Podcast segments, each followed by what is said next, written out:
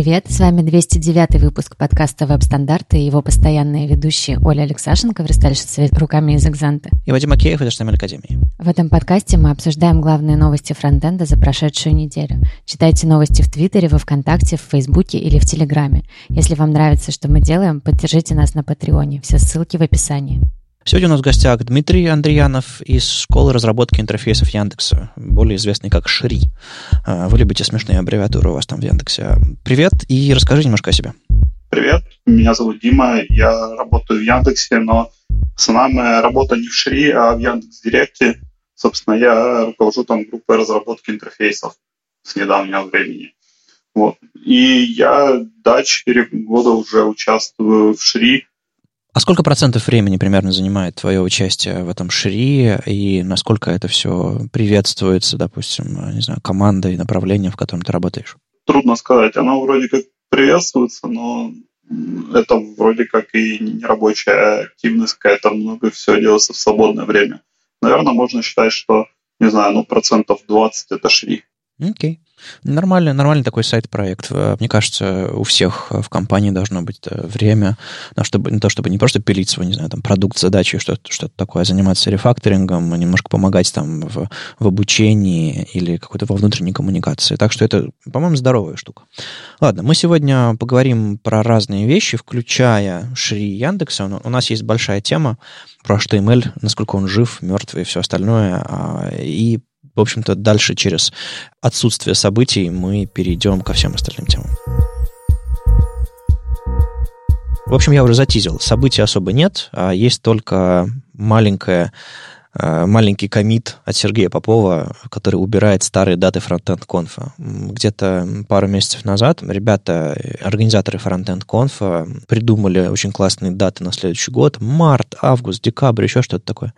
А потом немножко передумали, и даты будут меняться. Планы не сильно меняются, насколько я понимаю. То есть там по-прежнему будет Москва, Питер, а, Новосибирск. В общем, у ребят грандиозные планы с э, конференции Frontend Conf, но просто даты как бы подвинулись, поэтому пока из календаря они ушли. По-моему, это был прецедент того, что события пропадают из календаря. Там, по-моему, даже сборка упала в этот момент. Но, э, чтобы вы знали, если у вас вы, вы, вы рассчитывали на эти даты, смотрите внимательно, они немножко поменяются. Ладно, это вот совсем все про события. Мы, наверное, сделаем где-нибудь в январе а, обзор а, того, что будет в течение 2020 года интересного и куда стоит поехать. А пока, в общем, двинем к нашему HTML. Как у него дела? Как вы все уже неоднократно слышали, я верстальщица руками. Это означает, что я постоянно занимаюсь версткой, и очень часто моей задачей является разрабатывать какие-то компоненты интерфейсов. Например, вот сейчас я занимаюсь а, разработкой целой системы компонентов. И а, вот, казалось бы, а, уже много лет прошло с тех пор, как вышел HTML5, появились какие-то новые элементы, и все равно нам не хватает каких-то очень нужных вещей, а, которые приходится либо м, скачивать какие-то готовые, там, не знаю, питеры, попапы, а, либо писать самим. И все это, конечно же, очень грустно, потому что уже, получается, на дворе скоро 20 год, а у нас все еще нет а, инструментов, которые всем очень нужны. И на эту тему недавно развернулась очень интересная дискуссия, в которую мы сейчас как раз вас и посвятим. Но для начала была хорошая статья, а мы, мы ее как-то обсуждали мельком пару-тройку выпусков назад о том, что, типа, смотрите, у нас есть классный элемент details, а у него есть такой э, вложенный такой заголовочек типа summary, и когда вы кликаете на summary, весь detail разворачивается, и это выглядит как неплохой примитив для того, чтобы взять и э, сделать какой-нибудь аккордеон или какой-нибудь чуть ли не поп-ап и так далее. То есть там было огромное количество примеров, и все радостно кинулись, мол, ой, смотрите, наконец-то у нас есть примитив, который позволяет вообще сделать практически все, что угодно. Самые очевидные вещи открыть, показать, они прошли мимо, особо люди не заинтересовались, но это, это же очевидно. Но когда дело дошло до именно до каруселей, э, этих аккордеонов и всякого такого, все, естественно, страшно заинтересовались.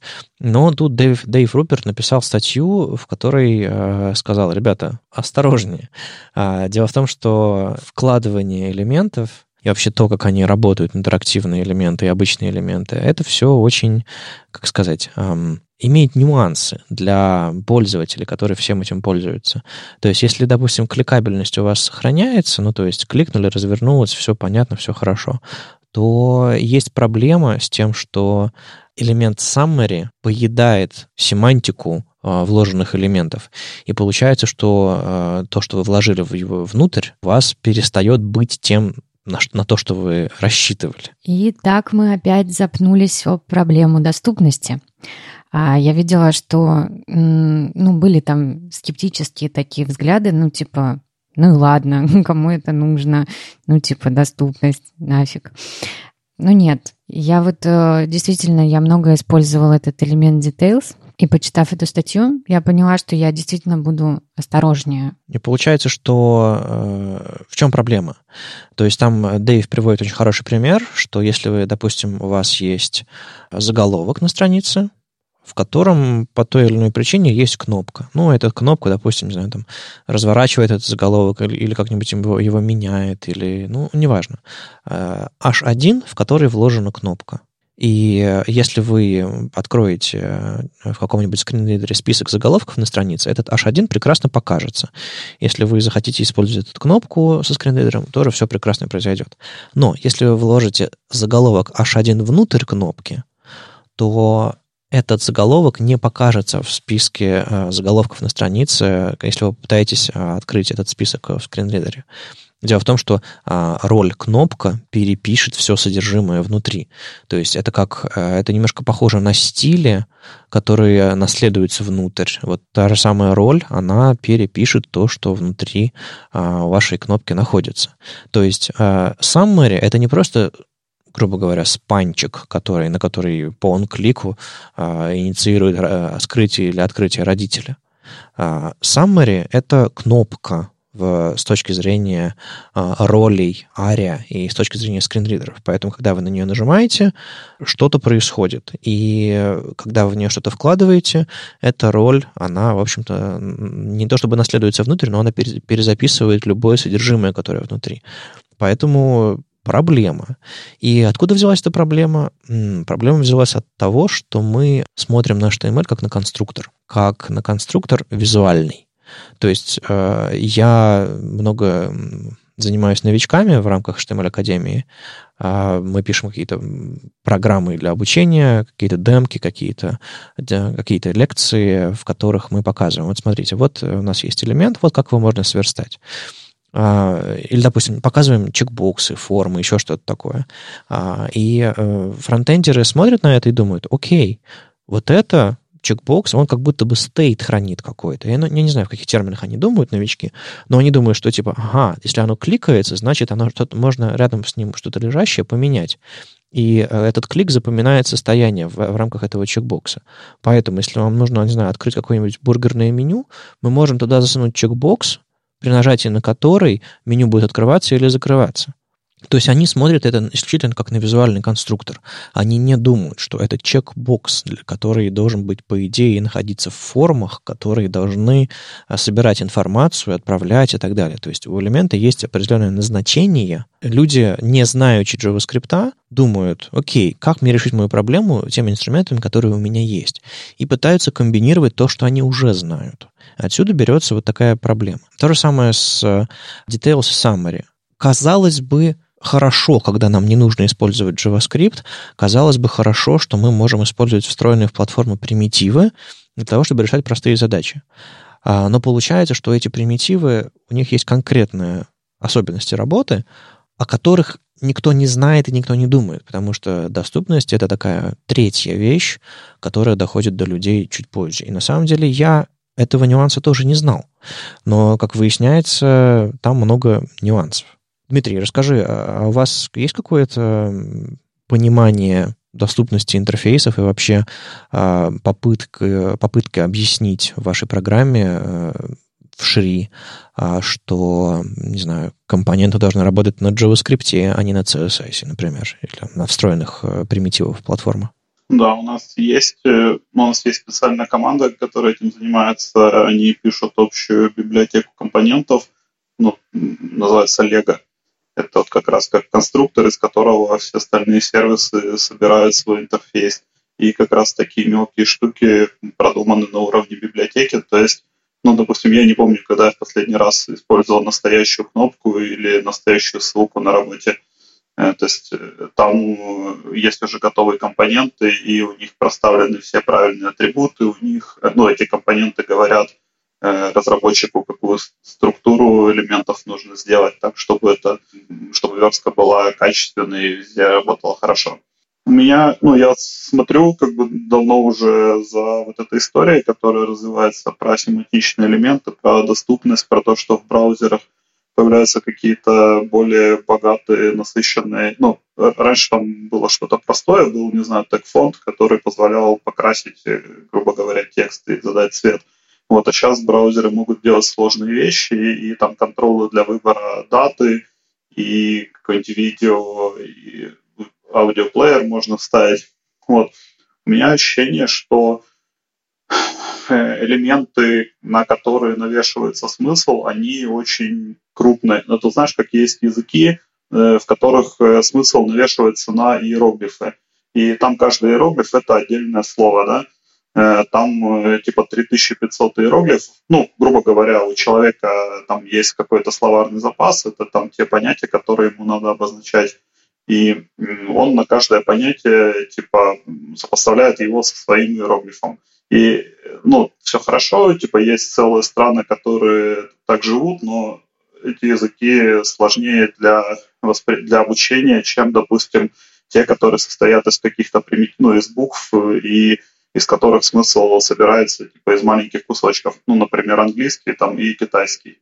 Не, ну справедливости, справедливости ради хочется сказать, что они сложнее для тех, кто вырос в другой культуре. Грубо говоря, мы просто смотрим с нашей точки зрения. С их точки зрения английский язык нелогичный, непонятный и слишком мелкий. То есть я бы перестал как бы смотреть исключительно на все вопросы исключительно с э, европейцентричности такой, э, мол, у нас все правильно, а у них все плохо. Надо все-таки чуть-чуть выше сделать шаг, да. Не, у нас не говорю, что все правильно Типа это просто разные подходы. Или, ну, может, это неудачный пример про языки, сейчас какой-нибудь другой. Ну, допустим, печатная машинка, да, у нее есть определенный какой-то набор символов, они нарисованы, как они выглядят, и вот есть только этот набор символов. Если нужно какую-то картинку нарисовать, то, ну, это можно какой-нибудь э, псевдографикой э, ну, что-то изобразить, но э, это сложно, потому что маленький набор символов. Если у нас есть там Unicode и все состоит из единичек и ноликов, то мы можем закодировать, ну, единички, нолики сами по себе простые, мы можем закодировать там любые имиджи, э, любой, не знаю, бинарный код э, пересылать.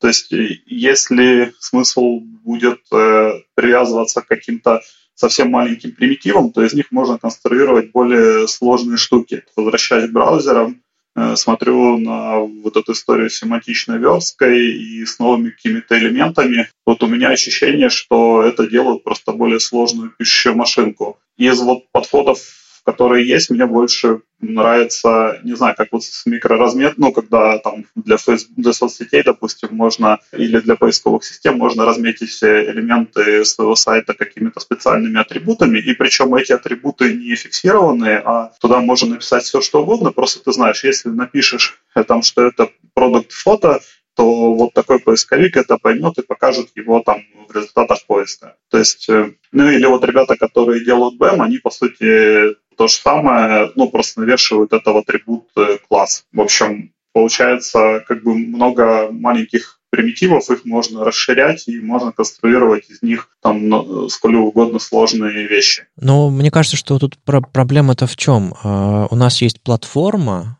которая, по идее, должна решать наши задачи э, так же просто, как э, сегодня, как, как она решала задачи э, 10-15 лет назад. Ну, то есть 10-15 лет назад тебе было достаточно скомбинировать э, теги из спецификации, чтобы получить, не знаю, там заголовки, списки, параграфы, картинки вставить, таблицу сделать. Тогда 10, 15, 20 лет назад были задачи сделать по сути, документы для чтения, для печати, для там, обмена и прочее, прочее, прочее. А HTML прекрасно решал эти задачи тогда. После этого прошло долгое время он не развивался принципиально, и э, мы решили, окей, теперь нам нужно решить задачи современные. Отсюда появился HTML. Появился тег видео, появился тег аудио, появились э, теги, которые размещают смысловые области на странице, типа навигация, примитив такой, э, типа повторяющаяся информация, там header, footer на странице, main как главный контент на странице. То есть мы стали в современных терминах думать, из чего состоят страницы, и придумали новые элементы. То есть, грубо говоря, если бы у нас не было элемента аудио, я бы на, не знаю, на сайте подкаста там LP, который вот мы с друзьями записываем, я бы не смог просто поставить плеер аудио. Мне бы пришлось тащить какой-нибудь, не знаю, виджет, какой-нибудь там флеш, Java или какой-нибудь Ambit, который бы за меня потом проигрывал там а, аудиофрагмент. А так я просто написал аудио src 1.mp3, все. И, ну, еще атрибут controls добавил, чтобы там появился play, play пауза, перемотка. То есть было бы круто, чтобы там, конечно же, было, можно было ускорить воспроизведение или его замедлить, то есть какие-нибудь контролы дополнительные появились. Но тогда уже вокруг элемента аудио я могу навернуть свой плеер, если я захочу его улучшить. То есть речь идет о том, чтобы решить простые задачи простым способом. А, ну, то есть, не знаю, чтобы решить 80% задач 20% усилий а 20% задач 80%. Ну, в общем, вот, вот эта вот комбинация задач и сложности их решения. А, получается, что мы как платформа сейчас снова немножко отстали. И вот как Оля говорит, ей не хватает некоторых примитивов в платформе, и приходится искать кривые решения в NPM, авторы которых э, подумали исключительно про внешний вид этих штуковин, а не продумали как. Мой любимый пример э, элемент кнопка, который э, можно нажать, можно кликнуть, можно нажать с клавиатуры, можно, как бы ты ни нажимал, у него, у него э, событие клик вызывается, а, у него есть атрибут disabled, у него есть состояние disabled в CSS, хороший продуманный э, элемент, у которого есть всякие маппинги в ARIA и во всех остальных вещах. То есть безумно обалденный, классный, продуманный элемент. Примитив, встроенный в платформу. Так вот, если бы такой же безумно классный продуманный элемент в виде аккордеон, тапс или еще что-нибудь такое, диалог, э, был бы встроен в HTML, мы бы решали наши задачи проще, а при необходимости расширяли его. А, вот, Оля, не знаю, тебе элемент диалог э, сколько раз э, в день пригождался бы? Я ни разу не пользовалась этим элементом. А. Но много раз делала модальные диалоги.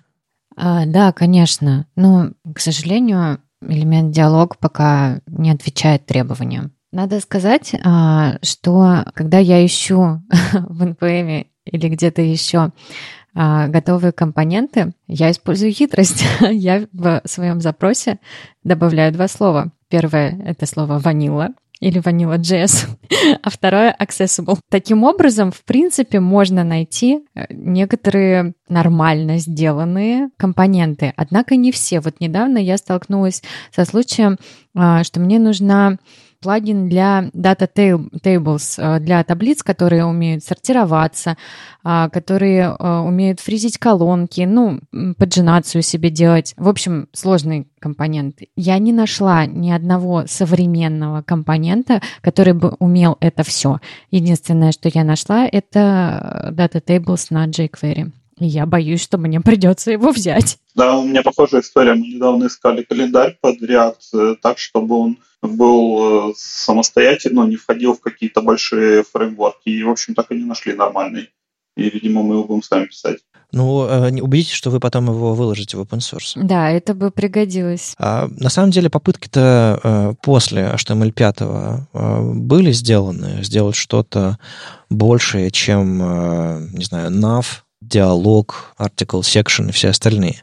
Интересно, что в 2016 году компания людей с известными мне, по крайней мере, фамилиями и именами, э, Брайан Карделл, Леони Уотсон, Чарльз Маккеттиневилл, Стив Фолкнер, сделали э, черновик, э, неофициальный черновик спецификации панелей и наборы панелей panels and panels as extension, по сути, предложив элемент panel и, и дополнительно к нему атрибуты, всякие контролы, как он должен рисоваться в браузере. И, по сути, у них было несколько use cases. Набор табов на странице, а, аккордеон, карусель, coverflow так называемый, когда обложки листаются, э, как, знаете, в старом iTunes листались обложки красиво, так одна в центре, а остальные по бокам и еще э, так называемый дек или, ну, как слайд-дек, то есть набор, э, набор слайдов на странице. Они предложили решить все эти задачи, все эти метафоры, как они их называют, э, двумя, по сути, элементами, panel и panel set. И дальше они демонстрируют, как это будет выглядеть визуально, э, как это будет рендериться, какие там роли доступности будут э, этому всему мапиться, какие там атрибуты будут. То есть там, допустим, есть хороший use case, panel, внутри panel title, какой-то контент, и у корневого элемента panel есть атрибут removable. Это значит, что рядом с заголовком появляется крестик. Если вы на этот крестик нажимаете, элемент удаляется. Ну, классный же паттерн. Или, допустим, э, есть э, э, атрибут не removable, а expandable. Это значит, что рядом с вашим заголовком появляется контрольчик, который показывает стрелочку вниз или, или, или в бок. То есть вы можете открывать и скрывать эту, эту панельку и так далее, и так далее. Это был очень классный черновик, они даже на, приделали к этому всему внешний вид того, как это может быть нарисовано в браузере. Много разных псевдоэлементов придумали, хедеры, иконки и все остальное, чтобы это можно было стилизовать на уровне браузера и, используя эти псевдоэлементы, переписать эти стили для вашего дизайна, для вашего оформления. Классная инициатива, я о ней на самом деле услышал только что, и я совершенно не знаю, почему она никуда не пошла дальше. А, и это следующий вопрос. У нас а, а, к статье Дэйва Руперта о том, что элемент details summary, это не, никакой не аккордеон. А, были комментарии в паблике ВКонтакте, что случилось с HTML, почему он не развивается, может быть, он вообще мертвый. То есть получается, что очень разные точки зрения. Вот ты сейчас сказал, Дима, что это как бы не задача HTML, это ну, как бы разработчики сами должны закодить на основе, не знаю, маленьких-маленьких примитивов в виде там дивов, кнопочек, максимум кнопочек. У меня, у меня следующий вопрос. Вот э, я вам сейчас э, накидал быстренько вот эту вот идею panels and panel sets, а ссылка на спецификацию мы тоже дадим в шоу-ноутах. Вы как думаете, вам подобные контролы бы пригодились? Вот э, если бы они прям были встроены в браузер, у них было бы дефолтное поведение, атрибуты, какой-то API в виде псевдоэлементов э, для удобного оформления в CSS? Мне кажется, в каких-то задачах пригодились, но через некоторое время мы столкнулись бы, ну, нам нужно было как-то их кастомизировать, а дефолтное поведение этого не поддерживает, а эти контролы были бы очень крупные, и мы бы в результате писали бы свое. Вот ты говорил, кнопка button, отличный продуманный элемент, но, допустим, нам нужно сделать там какие-нибудь еще состояния, допустим, in progress, когда он там по нему полосочки бегут, и, или еще какое-то кастомное состояние для нашей задачи, или кастомное поведение, когда она там должна быть нажатая и не нажатая, и построена под наш дизайн. Я плохо себе представляю ситуацию, в которой стандартная кнопка не может такого делать. То есть, наверное, там есть какие-то нюансы, о которых я прям сходу сейчас не знаю, или, но не знаю, почему по стандартной кнопочке не могут бежать полоски, почему э, стандартная кнопка не может быть нажатая, а, точнее, вжатая. А, можешь сходу сказать? Я просто я не помню просто, как э, сходу, допустим, зажать, наж... сказать стили э, в том состоянии, когда она вжатая. И как это состояние ну, хранить. Это фокус вроде как, разве нет? Не, фокус это когда перешел табик, ну, кнопка этап на нее, а когда, допустим, у нас есть несколько кнопок, и они там какие-то включены, какие-то выключены. Вот как это состояние хранить? Включены и выключены это disable. Не, disable это нельзя нажать, а когда она вдавленная или не вдавленная. Так вот, этот контрол называется uh, toggle, Э, то есть вкл-выкл такое состояние, это как, как знаете, кнопка, кнопка лифта. Вы на нее нажали, и она включилась, она горит, она что-то делает в этот момент. Вот в этом смысле, да? А на самом деле это все, для этого все есть отдельная спецификация, она называется ARIA, Accessible Rich Internet Applications. То есть э, об этом тоже стоит, конечно, упомянуть. Э, помимо появления спецификации HTML, Э, уже 10 лет назад, а у нас э, появилась еще другая вещь, но она называется, собственно, спецификация VAI ARIA сделала шаг, который на самом деле удался. Она взяла и расширила на основе спецификации HTML поведение контролов э, браузерных, чтобы они решали дополнительные задачи. Появились роли, так называемые. Так вот, есть статья у нас на медиум веб-стандартов, и в скорости, я надеюсь, и на сайте у нас появится, о том, как э, сделать типичное бургерное меню, которое нажато и, допустим, выпало как кнопки добавить это. И там можно добавить определенное состояние, на которое можно в, в CSS не через псевдокласс, а через э, выборку на атрибуте те же самые стили оформить. То есть для этого нужен, конечно же, JavaScript, но дело в том, что эта логика есть в HTML, и ее можно получить, расширить. Нужно просто знать о ее существовании. Я, конечно же, дам ссылку на эту, на эту статью, ее Хейден Пигеринг написал, она называется меню, меню кнопки, так называемые. Кнопка нажимается и может быть вдавлена и э, сохранять это состояние, и оно будет, это состояние будет передано. Визуально оно никак не передается, это можно стилями оформить на основании атрибута. Но если э, JavaScript этот атрибут переключать, это знание о том, что кнопка вдавлена и включена в данный момент, оно будет передаваться скринридерам, и они об этом будут прекрасно знать. То есть этот элемент будет оставаться доступным. То есть в платформе есть много разного, и оно, в общем-то, работает. Ну, ты говоришь сейчас э, про именно как передать э, скринридерам. Это знание можно хранить, допустим, дата атрибутов, и можно, не знаю, в JavaScript просто поле э, дом элемента сделать. Вот, но это же надо делать руками, и вот кнопка, допустим, когда она, или кнопка Submit, когда она форму отправляет, это делает браузер. А когда мы хотим навесить какие-то кастомные штуки, мы это делаем руками. И вопрос, э, зачем вот делать какое-то предопределенное поведение на уровне браузера, если все равно там чуть шаг в сторону и нужно э, все делать руками. Я, я понимаю идею про то, что типа типовые задачи можно было бы решать, э, не прибегая к кастомному поведению, но кажется, что сейчас, не знаю, 90% таких задач, они вот не являются типовыми. Тут я давно не видел, э, когда, допустим, страничка была бы без стилей или без э, там JavaScript. Да, дело даже не в этом. Дело в том, что если тебе хочется, допустим, чтобы твоя поисковая форма или там форма любая, которую ты заполняешь при регистрации, отправлялась по Enter, тебе не нужно писать а, обработчик события Enter. Это сделает за тебя форма сама. Потому что в браузере встроено это поведение, допустим. А, я вижу огромное количество форм в интернете, которые не формы, которые input и в лучшем случае button, а иногда и div, он клик и я э, жму Enter, потому что я привык в интерфейсах операционной системы, что Enter э, закрывает диалог, э, сабмитит форму и так далее. Я жму Enter, и форма говорит, я ничего не знаю, потому что я не форма. Грубо говоря, если ты используешь встроенные в платформу примитивы, ты не забываешь про какие-то важные вещи. То есть, допустим, если тебе нужна какая-то валидация формы более сложная, простая, допустим, ты можешь использовать атрибут required, но если тебе этого недостаточно, если тебе нужна более сложная логика, то можешь использовать следующий уровень, э, всякие custom validity использовать, э, JavaScript API. Если тебе и этого мало, ты можешь использовать только события, вот эти вот, которые происходят, и сделать собственную полностью обработку этих событий. Можно брать основы из платформы, хорошо реализованные, которые сразу же сами рассказывают и браузеру, и э, любым другим э, всяким средствам дополнительным, что на самом деле происходит, и поверх этого накручивать собственные интерфейсы. А когда все говорят, ну, смотрите, нам э, поведение по умолчанию не подходит, поэтому мы выбросим вообще и напишем div с, с онкликом, вы после этого такие чешете голову и думаете, так, ой, подождите, мы же доступность забыли. Слушай, ну это, это не приоритет, давайте об этом потом подумаем, по Enter все равно никто формы не отправляет, и все. То есть вы выбрасываете то, что за вас уже делают браузеры.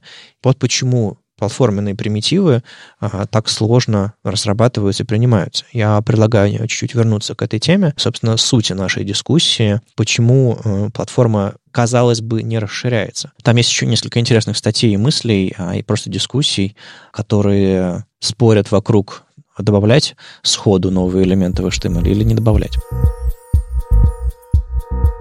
А, я вот помню, что был какое-то время назад скандальчик про странный элемент э, тост, который Google типа изобрел и такой, нате, а девелоперы такие, что это?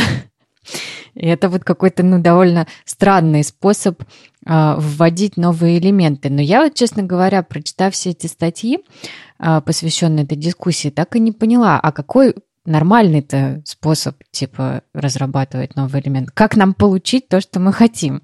Ну, это очень сложный вопрос, просто потому что у нас есть э, какая 7 миллиардов пользователей у, у, у веба. Ну ладно, чуть меньше, но все равно очень много. И если даже подумать про количество заинтересованных сторон у веб-платформы, которые сами разрабатывают эту платформу, разрабатывают э, агенты для нее, то есть браузеры и любые другие системы, которые пользуются вебом так или иначе, включая поисковики, всяких роботов, всякие там читалки, устройства и все остальное, получается огромное количество заинтересованных лиц. Так вот, э, чтобы что-то ввести в платформу, до сих пор единственным эффективным средством было получить какой-то консенсус в этом всем. Отсюда и взялись рабочие группы, отсюда взяли, взялось э, понимание, что, что нужно, нам нужен мировой консор, консорциум в 3 и с тех пор у нас, в общем-то, появилась такая вещь, как веб-стандарты, собственно, к названию этого подкаста. А, и до сих пор веб-стандарты работали. Они позволили в, в браузерных войнах не выиграть никому, а выиграть, в общем-то, процессу общих спецификаций, стандартов и всему остальному.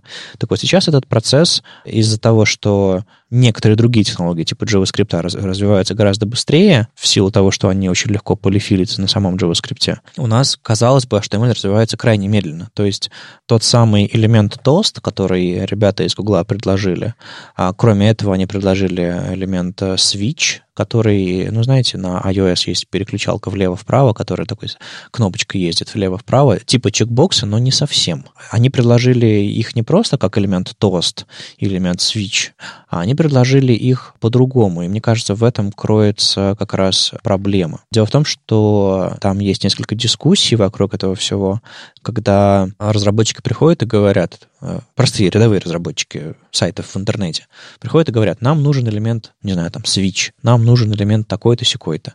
И э, приходит, не знаю, какой-нибудь Дэвид Барон из Mozilla, который там очень большой человек в, в разработке э, всего нового и спецификации движка Firefox, и говорит, нам эта идея не нравится, или нам, нам эта идея нравится. Приходит какой-нибудь Доминик Де Никола и говорит, внутри Гугла мы решили, что нам нравится вот этот подход. И вот как раз тот самый Доминик Де Никола, который э, очень расстроенно говорит о том, что типа браузерам очень сложно разрабатывать новые фичи, когда платформа встречает их очень так, э, очень сложно, в общем, их встречает. Он приводит пример о том, что как они предложили тот самый элемент тост, очень хорошо все изучив, но не обсудив название, собственно, этого элемента с сообществом. Тост, как мы уже обсуждали, как-то вещь, которая неожиданно появляется снизу как выяснилось, или сверху, или откуда-нибудь. Ну, в общем, такая плавающая панелька, которая с края экрана заезжает. Типа как будто тост вываливается из тостера. Я первый раз услышал название этого интерфейсного паттерна, когда они этот паттерн предложили. Это значит что? Это значит, что я, я сразу не понял, о чем речь. Это значит, что они плохо подумали над именем, значит, что они не обсудили, потому что я этого обсуждения не слышал хотя я очень-очень близко интересуюсь этими, этими технологиями. Так вот, а почему не просто элемент тост, они, а почему э, элемент std тост? Они сказали, что внутри Гугла им не интересно вводить новые а, элементы типа input type switch, вместо input type checkbox, потому что это очень сильно зависит от стандартизации, это очень сильно зависит от конкретной реализации в конкретных браузерах. Им гораздо интереснее вводить кастомные элементы со встроенными модулями, со встроенной расширяемостью и со всем всем всем остальным. То есть они предложили std toast элемент через дефис записанный, а, который по сути всю свою логику несет а, в, в модуле std toast JS, например. То есть э, вместе с инициализацией этого элемента, вместе с добавлением HTML-элемента на страницу, точнее, это кастомный элемент получается, раз он записан через дефис, нужно еще импортировать импорт std slash toast из прямо из браузера. То есть это типа встроенный элемент. То есть они задачу решили не просто, типа, давай, давайте добавим в HTML новый элемент. Они задачу решили по-другому. Типа более прогрессивно, более завязано на ES-модуле, более завязано на потенциально будущие разработки. И этот подход из-за плохого выбора имени, на мой взгляд, я с этим абсолютно согласен, а, и из-за того, что они усложнили свое предложение гораздо сильно. То есть они решили не одну задачу, а попытались решить, не знаю, 3-4 задачи одновременно. Этот подход как бы был плохо воспринят сообществом, было, было много критики, и тут был еще а, Адриан Розелли тоже критическую статью написал, Scraping Burnt Toast. В общем, что-то, что-то про, про, про сгоревший тост, какие ошибки сделали э, разработчики, что стоит сделать. Много разных цитат. В общем, если вы не читали, не слышали этой дискуссии... Он, а, кстати, а, Адриан обновил Э, свою, свою статью буквально последними, э, последними э, дискуссиями в Твиттере, так что статейка живет. Почитайте ее тоже. Это довольно интересная критика самого вот этого подхода, который Google сделал, и почему, собственно, она и не, не выжила. У меня взгляд очень простой. Э, Google перестарался со своим, своей попыткой предложить а, что-то для всех. И более того, они сначала встроили это в браузер, на самом деле в Chrome эти реализации есть за флагом, а, и только потом начали консультироваться нормально с другими браузерами, с другими участниками процесса. Вам как? Вы слышали название Toast? Вам, вам эта идея встроенных модулей в браузеры, которые можно импортировать и использовать, и это кажется симпатичнее, чем вот предыдущее предложение, типа на уровне браузера Panel и Panel Set? Я услышал название Toast сегодня, прочитал про него то, что на GitHub. Кажется, прикольная штука. Наверное, я бы ее не использовал, потому что, ну, в смысле, не использовал бы до тех пор, пока не появилась подходящая задача. То есть я, ну, это не, прям, не прям штука, которую я, допустим, ждал, но, возможно, возможно она пригодилась бы мне. Вот. А идея сделать это отдельно, ну, сверху над браузером, мне, наверное, нравится больше, потому что ну, это можно сделать быстрее, это можно изменять быстрее, и, ну, это более гибкий, мне кажется, подход, и легче развиваться будет. Ну, то есть меньше магии, больше прямого кода, который можно прямо импортировать, использовать, расширять и все остальное, да? Ну да, вообще, когда вот мы сейчас говорили про новые HTML-элементы, у меня была постоянно одна мысль, а почему не сделать то же самое, но в виде библиотеки? Вот продумать, сделать такое же продуманное поведение и написать вот классную библиотеку. Она, ну, если они, люди узнают, и она действительно будет классной, они сразу ее начнут использовать, и никакой проблемы не будет, и не нужно никакой стандартизации сложной. Ну, кому не надо, не будет использовать. То есть это гибко, быстро. Вот зачем это все тащить в браузер?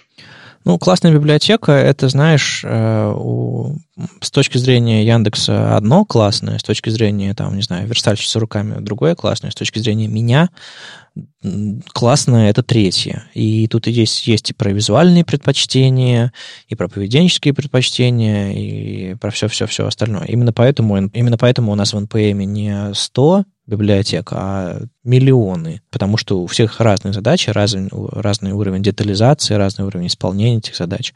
Но если в платформе есть примитивы расширяемые, по-моему, э, количество реализаций и качество реализации, что, что гораздо важнее, э, возможно, будет выше, потому что все будут основывать свой код на том, что написано людьми, которые знают все use cases, людьми, которые заботятся там, о доступности, о а, о совместимости, которые знают, что есть, не знаю, Chrome на Windows 7, который контролы рисует вот так вот, а не вот так вот, а есть Firefox на, на устройствах, не знаю, iOS, который, в котором вот так вот контролы устроены и все-все-все остальное. Естественно, когда ты пишешь библиотеку, ты, ты тестируешь в браузерах, которые нужны для твоего продукта. Но есть другие продукты, есть другие рынки, есть другие браузеры. И когда что-то разрабатывается компанией масштабов Google, у которой есть интересы в каждой точке мира, когда что-то разрабатывается Чарльзом, Леони, Стивеном и всеми остальными ребятами, которые знают про огромное количество use cases и разных пользователей, разных платформ, разных браузеров,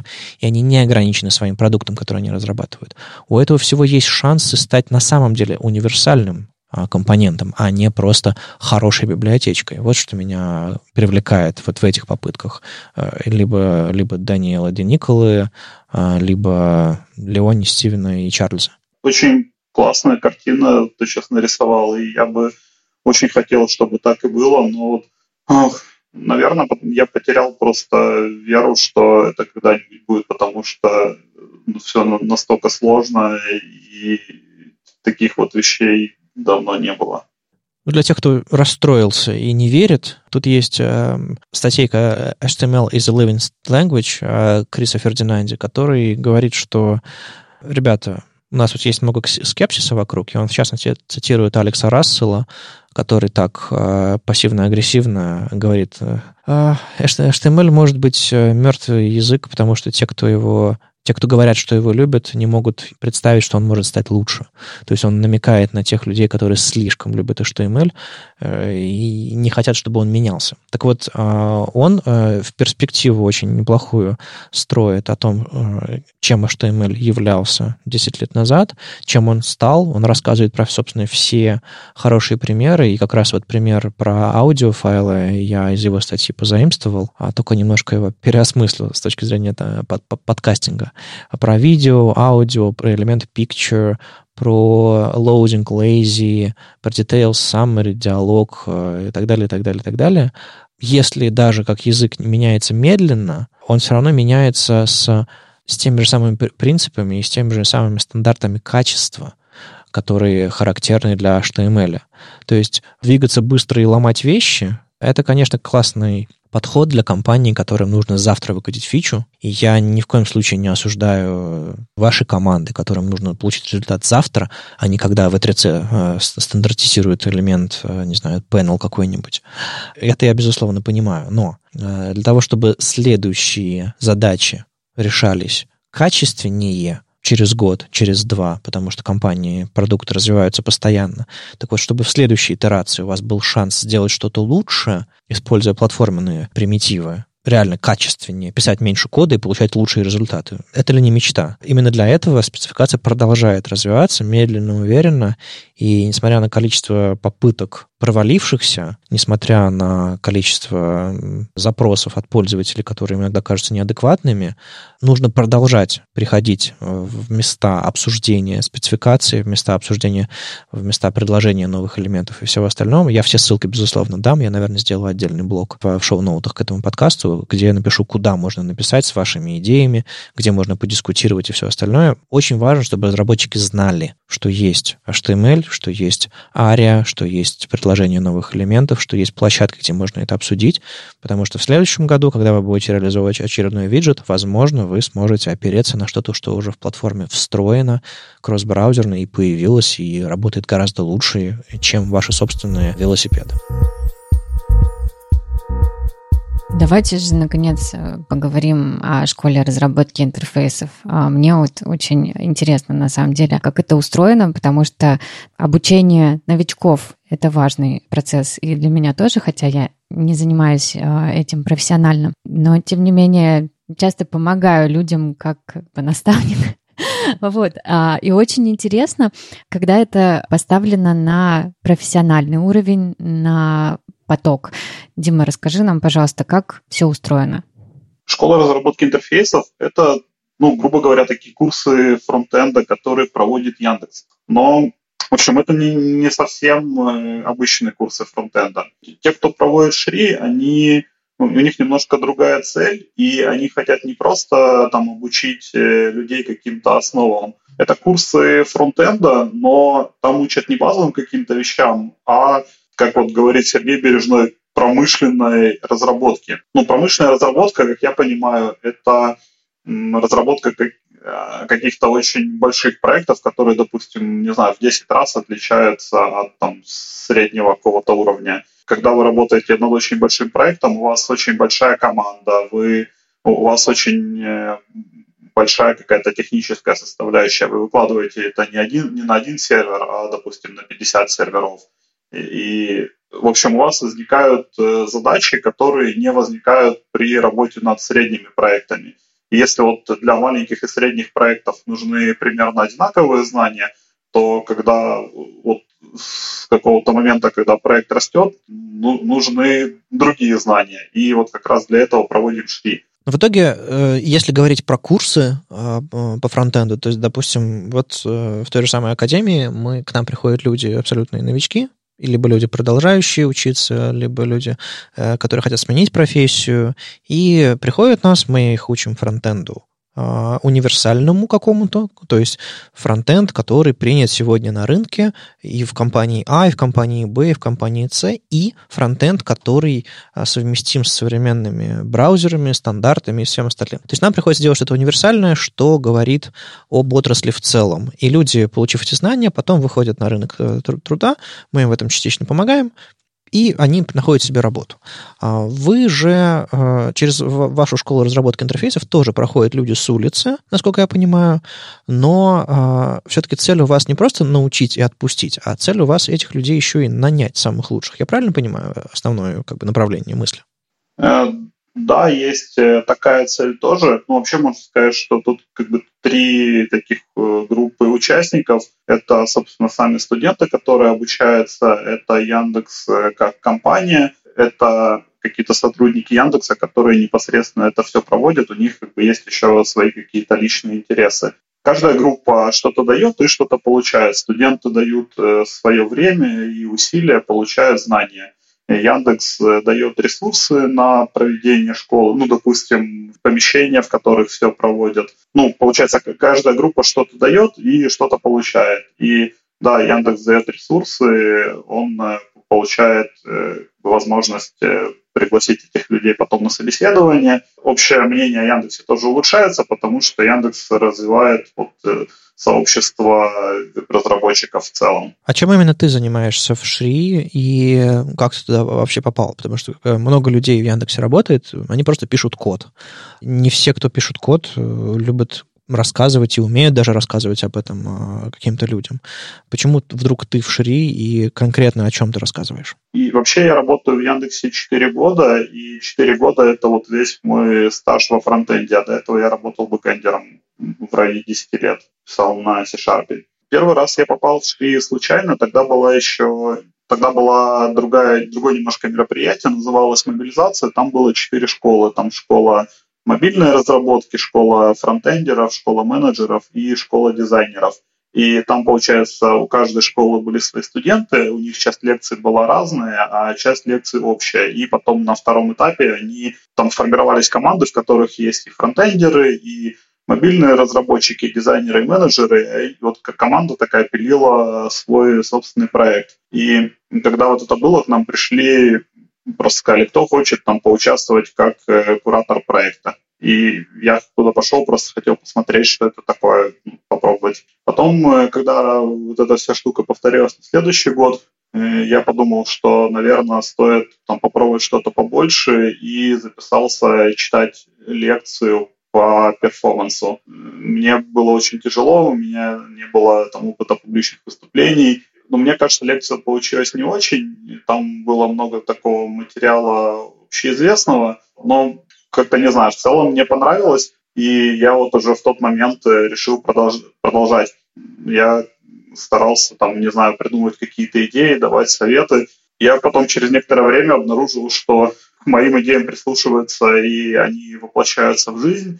И как-то, так как я был автор этих идей, на меня мне стали давать большую ответственность. И как-то само собой получилось, что ну, я там поучаствовал чуть ли не во всех этапах. То есть я вот три года подряд придумываю одно из э, вступительных заданий, я читаю лекцию по тестам и, видимо, в следующей шаги буду читать по инфраструктуре. Я был куратором и, ну, в роли куратора и в роли менеджера проекта на втором этапе, когда ну, студенты в командах вот э, пилят какие-то приложения. И в целом, ну, вообще в Шри участвуют где-то порядка 200 человек вот, в проведении каждой школы. Там очень разные вещи они делают. Кто-то просто проверяет домашки, кто-то готовит лекцию, кто-то вот э, придумывает там свой какой-то проект и ведет команду студентов. Вот, но есть э, такое какое-то небольшое количество, в районе, наверное, 10 человек, которые принимают какие-то решения в целом по школе, и мне кажется, я вот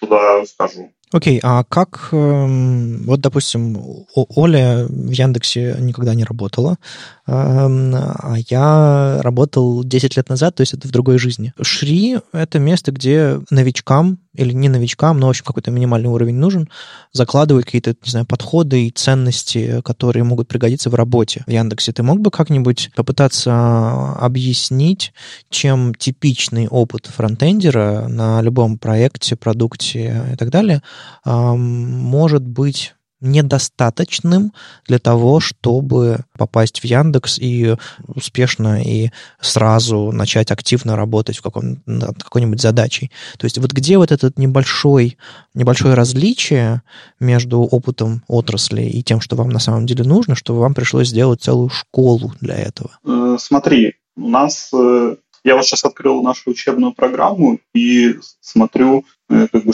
какие темы тут есть. Есть э, на самом деле часть лекций, которая про вот эти базовые знания, которые человек может получить э, в других местах, например, про верстку, про JavaScript, отдельная лекция про тулинг, ну, про всякие инструменты для разработки, это, ну, браузерные и IDE.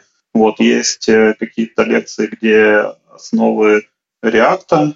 В общем, у нас есть э, действительно часть лекций таких базовых, которые, в принципе, не отличаются от других мест. И ну, смысл этих лекций в том, чтобы выровнять э, опыт всех участников, чтобы они, чтобы убедиться, что они точно все это знают.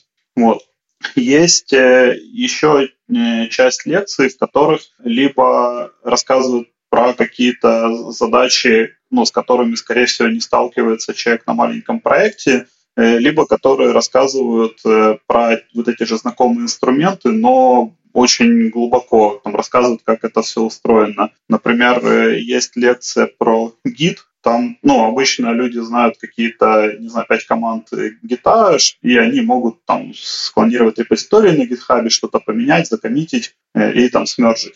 Вот. А в нашей лекции рассказывает Сережа Сергеев, уже там много лет э, в каждой шри. Он прям рассказывает, э, как это хранится, что происходит э, там с вашей файловой системой и с вашей ну, сетью, когда вы там... Рассказывает прям типа, как, как это все работает, это прикольно. Еще я говорил про темы, которые не возникают на средних проектах. Ну, я знаю, что точно лекция про тесты к таким относится, когда там человек, э, ну, у человека команда, допустим, 5 человек, и они пишут какой-то сайт, ну, средних размеров, не знаю, интернет-магазин. Вот, у них э, обычно там прилетают задачи, пишите, пишите, пишите, все горит, и они там выкатывают постоянную функциональность, и протесты ну, никто даже не задумывается. А когда проект живет там, не знаю, ну, вот я работаю в Директе, у нас э, сколько, 15 лет он живет, и он в 10 раз больше, чем вот мой проект на последней работе. Ну, если в среднем проекте вы даже не задумываетесь, зачем они вам нужны, то вот в большом проекте он начинает просто загибаться. Если вы не можете там после каждого, перед каждым релизом все перепроверить. А с точки зрения перформанса, э, учитывая, что масштабы Яндекса больше, и ответственность, э, наверное, больше, и парк устройств, на которых нужно протестировать больше? Есть какие-то особенности? Ну, мол, ты верстал под, э, не знаю, под одни браузеры или под одни устройства или типичных пользователей. Теперь тебе нужно учитывать э, возросшую нагрузку, большие требования к, к скорости отрисовки и всему остальному. Вот ты говорил, что читал лекцию по перформансу. Насколько это специфично для Яндекса или это, в принципе, для отрасли общее дело? Вот конкретно перформанс в шли мало затрагивается, но я поэтому говорю, что моя лекция, мне кажется, была не очень интересной, потому что ну, вот те вещи, которые типа общеизвестны, которые можно прочитать в интернете, ну, которые подходят для там каких-то маленьких и средних проектов, э, мне показалось, что студенты их и так знали. А именно те вещи, ну, с которыми заморачиваются в больших проектах, там, с большой нагрузкой, э, если даже студенты будут работать с большими проектами, то этими вещами будет заниматься отдельная команда. И, ну, в общем, они какие-то слишком сложные. Ну, например, э, есть э, страница поисковой выдачи Яндекса, э, она тестируется под там, очень большое количество браузеров, и в том числе она должна работать на каких-то очень старых устройствах, ну и на мобильных старых устройствах, там на старых андроидах, и она должна быстро работать, если человек, допустим, едет в метро, у него очень плохой интернет, и вот для плохого интернета и метро есть отдельная версия страницы поисковой выдачи, для мобильных браузеров э, современных есть своя версия страницы, и для десктопов есть своя. Ее пишут, грубо говоря, три разные команды. Вот, то есть это прям, ну и там каждая команда, она по-своему заморачивается. Кажется, что в одну лекцию это. Ну, там по, по этой теме можно целую школу еще делать отдельно. А расскажи, каков вот уровень э, фронтендера на входе, когда он начинает заниматься в Шри, на выходе и, допустим, ну, с улицы в Яндекс? Ну, то есть есть какая-то разница? Э, я говорил, что в Шри мы берем у людей уже, у которых есть некоторая база, и у нас как раз есть вступительные задания, которые проверяют, что она точно есть. Вот. Это база, ну, как раз, чтобы попасть в Шри, нужно знать все вот эти вещи, ну, там, про верстку, про JavaScript, э, ну, грубо говоря, которым учат вот, все стандартные курсы. И, ну, у нас, например, много Э, кандидатов в ШРИ, ну и студентов ШРИ, которые пришли после HTML Академии. Вот они до этого, допустим, не занимались веб-разработкой, потом э, через, в HTML Академии они получили вот эту основу, потом они еще это подтянули самостоятельно и пошли учиться в Шри. Это как бы не, не точное описание уровня, но надеюсь, что общая картина... Выходя из Шри, они получают, собственно, допол- дополнительные знания, э, выравнивается их уровень, и они получают дополнительные нюансы про технологии Яндекса, особенности работы проектов Яндекса и так далее. И можно ли сказать, что на выходе из Шри получается тот человек, которого, тот самый уровень, который требуется, когда человек приходит на собеседование в Яндекс. Эти вещи совместимы или как это? Да, они во многом пересекаются. Ну, если взять как бы градацию уровня разработчика, которая вот внутри Яндекса, там есть стажер, младший разработчик, middle, там старший разработчик, и дальше уже технический рост э, больше переходит в организационный, ну, дальше там руководитель группы, ну, и дальше человек растет уже по количеству ответственности и там людей, которые, которыми он руководит.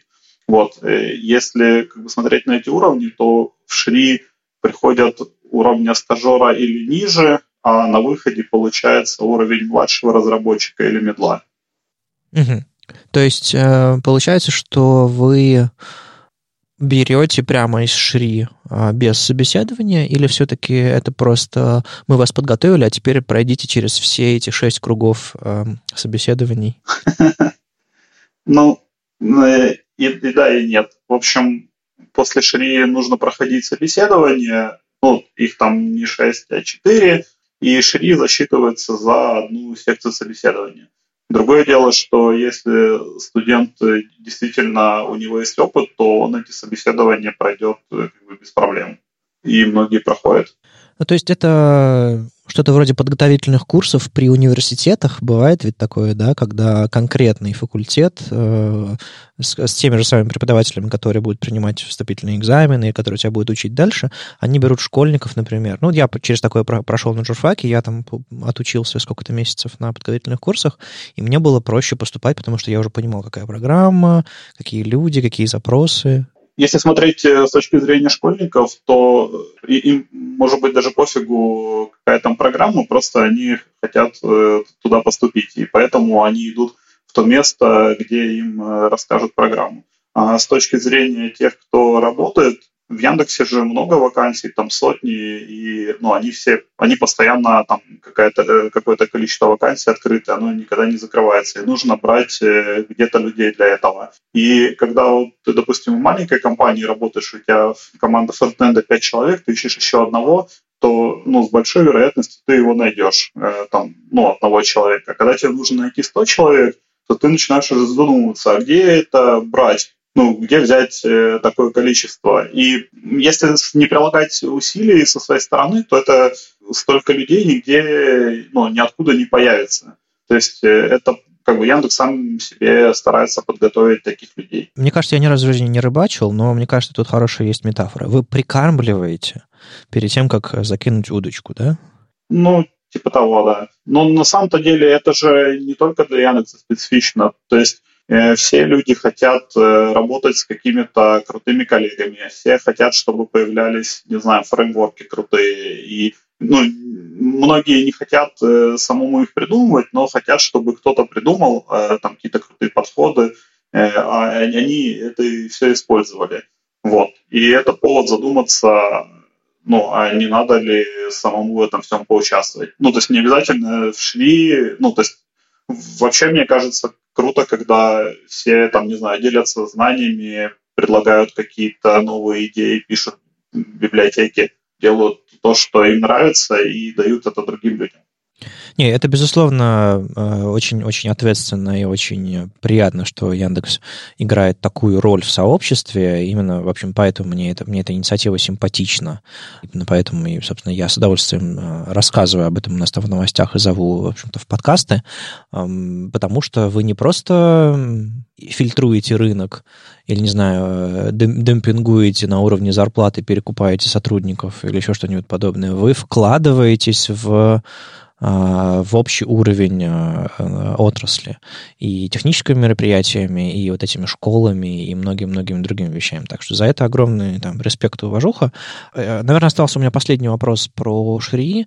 Какие-то подробности того, что происходит уже в следующем году. Мы сейчас в декабре записываемся, вот в 2020 году у вас стартует новая школа. Какие-то даты, какие-то особенности, какие-то подробности для тех, кто хочет в этом поучаствовать? Школа стартовала в начале декабря, даже, по-моему, в конце ноября. Э, задания опубликованы, и, ну, они запубликованы прямо сейчас, и вот прямо сейчас можно их прям начинать делать, если кому-то это интересно. Э, набор продлится до конца января. Примерно в середине февраля мы планируем уже объявить решение ну, тем людям, кто поступил, кто не поступил и где-то с конца февраля в течение примерно трех месяцев будет э, обучение. Вот. Иногородним, э, но тем, кто живет в, общем, в других городах, э, мы купим билеты до Москвы и оплатим проживание на эти три месяца, так что участвовать могут все. Это очень, это очень круто. Я подробности об этом, про проживание, про дорогу не знал. Это симпатично. Хорошо, а сколько людей вы ожидаете, что подадутся, и скольких вы собираетесь, ну, не знаю, не нанять или по, по, по опыту предыдущих лет, чтобы было понятно ощущение какое-то, не знаю, конкурса или еще чего-то? Я понимаю, что все зависит не от количества мест, потому что вроде бы как у вас мест всегда много, а скорее от того, как, как каждый из участников постарается, но вот примерно чего ожидать. Я вот пытаюсь вспомнить э, какие-то количества по предыдущим школам ну, я помню хорошо прошлую школу, там было несколько сотен э, заполненных анкет, и в результате взяли в районе 40 человек. И в предыдущей школе, кажется, примерно такое же количество. То есть в предыдущей школе было в районе 700 э, заявок. А предыдущая школа была немножко особенная, потому что э, она проходила на три города, Москва, Питер, Симферополь. Это был такой эксперимент – то есть мы во всех этих трех городах э, набрали студентов, и лекции, ну, когда читали лекции, то э, там часть лекций была вживую, допустим, в Москве, остальные смотрели в трансляции, но часть лекций была в Питере, часть лекций в Симферополе. То есть получилась такая как бы три, три школы, но на самом деле это одна вот распределенная. Вот в этом году будет проходить э, только в Москве. Вот. И Собственно, в прошлом году было в районе, по-моему, 700 или 800 заявок, и набрали 70 человек на вот эти три школы. Э, в этом году э, школа проходила только в Москве, было больше тысячи заявок, и набрали 40 человек. То есть 40 человек обучалось? Угу. Ага, то есть такой конкурс был. А, нормально. А сколько из них э, стали сотрудниками Яндекса? Ты можешь при, примерно припомнить? Вообще, то есть мы, мы, конечно, предлагаем всем пройти собеседование в Яндекс, но это не обязательно. То есть э, в, в первую очередь, э, ну, это обучение. Многие идут, потому что ну, пока они тут учатся, им очень нравится атмосфера, и как бы у них есть э, такая возможность э, продолжить и остаться в этой атмосфере. И многие действительно идут на собеседование. Вот, по этой школе непонятно, чем закончится, потому что еще не все собеседования прошли. По прошлой школе, мне кажется, процентов 60-70 э, студентов подают в Яндекс. В общем, всего за все, вре- за все время в районе 450 человек э, работало в Яндексе и Шри, а сейчас работают в районе 250. Ну, то есть те, кто пришел и сейчас еще работают. Мне еще очень нравится, что люди, которые приходят учиться, никому ничего не должны. То есть э, они не подписывают контракт кровью, чтобы они будут работать в Яндексе, потому что Яндекс вложился в их образование. Или там они... Ну, ну в общем, я, наверняка они что-то подписывают, но, кажется, в этом нет ничего эм, как сказать, обязующего их э, продавать свою душу и да. Ну, это очень прикольно. Ну, я когда пришел в Яндекс, меня очень как удивила эта атмосфера. Тут э, все стараются ну, как можно вот забрать э, что-то хорошее у другого и сделать так, чтобы это хорошее у тебя появилось. Ну, ты хочешь себе что-то хорошее, ты забираешь это у другого, у него становится меньше. А можно вместе с другим скооперироваться и сделать что-то новое, хорошее. И у другого, и у тебя в результате этого хорошего становится больше. Вот э, меня очень поразило, что в Яндексе вот в очень во многих местах вот такой подход, когда э, всем э, становится лучше. Это прикольно. С вами был 209 выпуск подкаста «Веб-стандарты» и его постоянные ведущие Оля Алексашенко, верстальщица руками из «Экзанта». И Вадим Акеев из HTML Академии. Сегодня у нас в гостях был Дмитрий Андреянов из Шри Яндекса. Спасибо, что пришел, и спасибо, что вы делаете такую хорошую вещь. Да, спасибо, что позвали, было интересно. Слушайте нас в любом приложении для подкастов, на Ютубе, во Вконтакте, и не забывайте ставить оценки и писать отзывы, это помогает нам продолжать. Если вам нравится, что мы делаем, поддержите нас на Патреоне, все ссылки в описании. Услышимся на следующей неделе. Чао! Пока! Пока!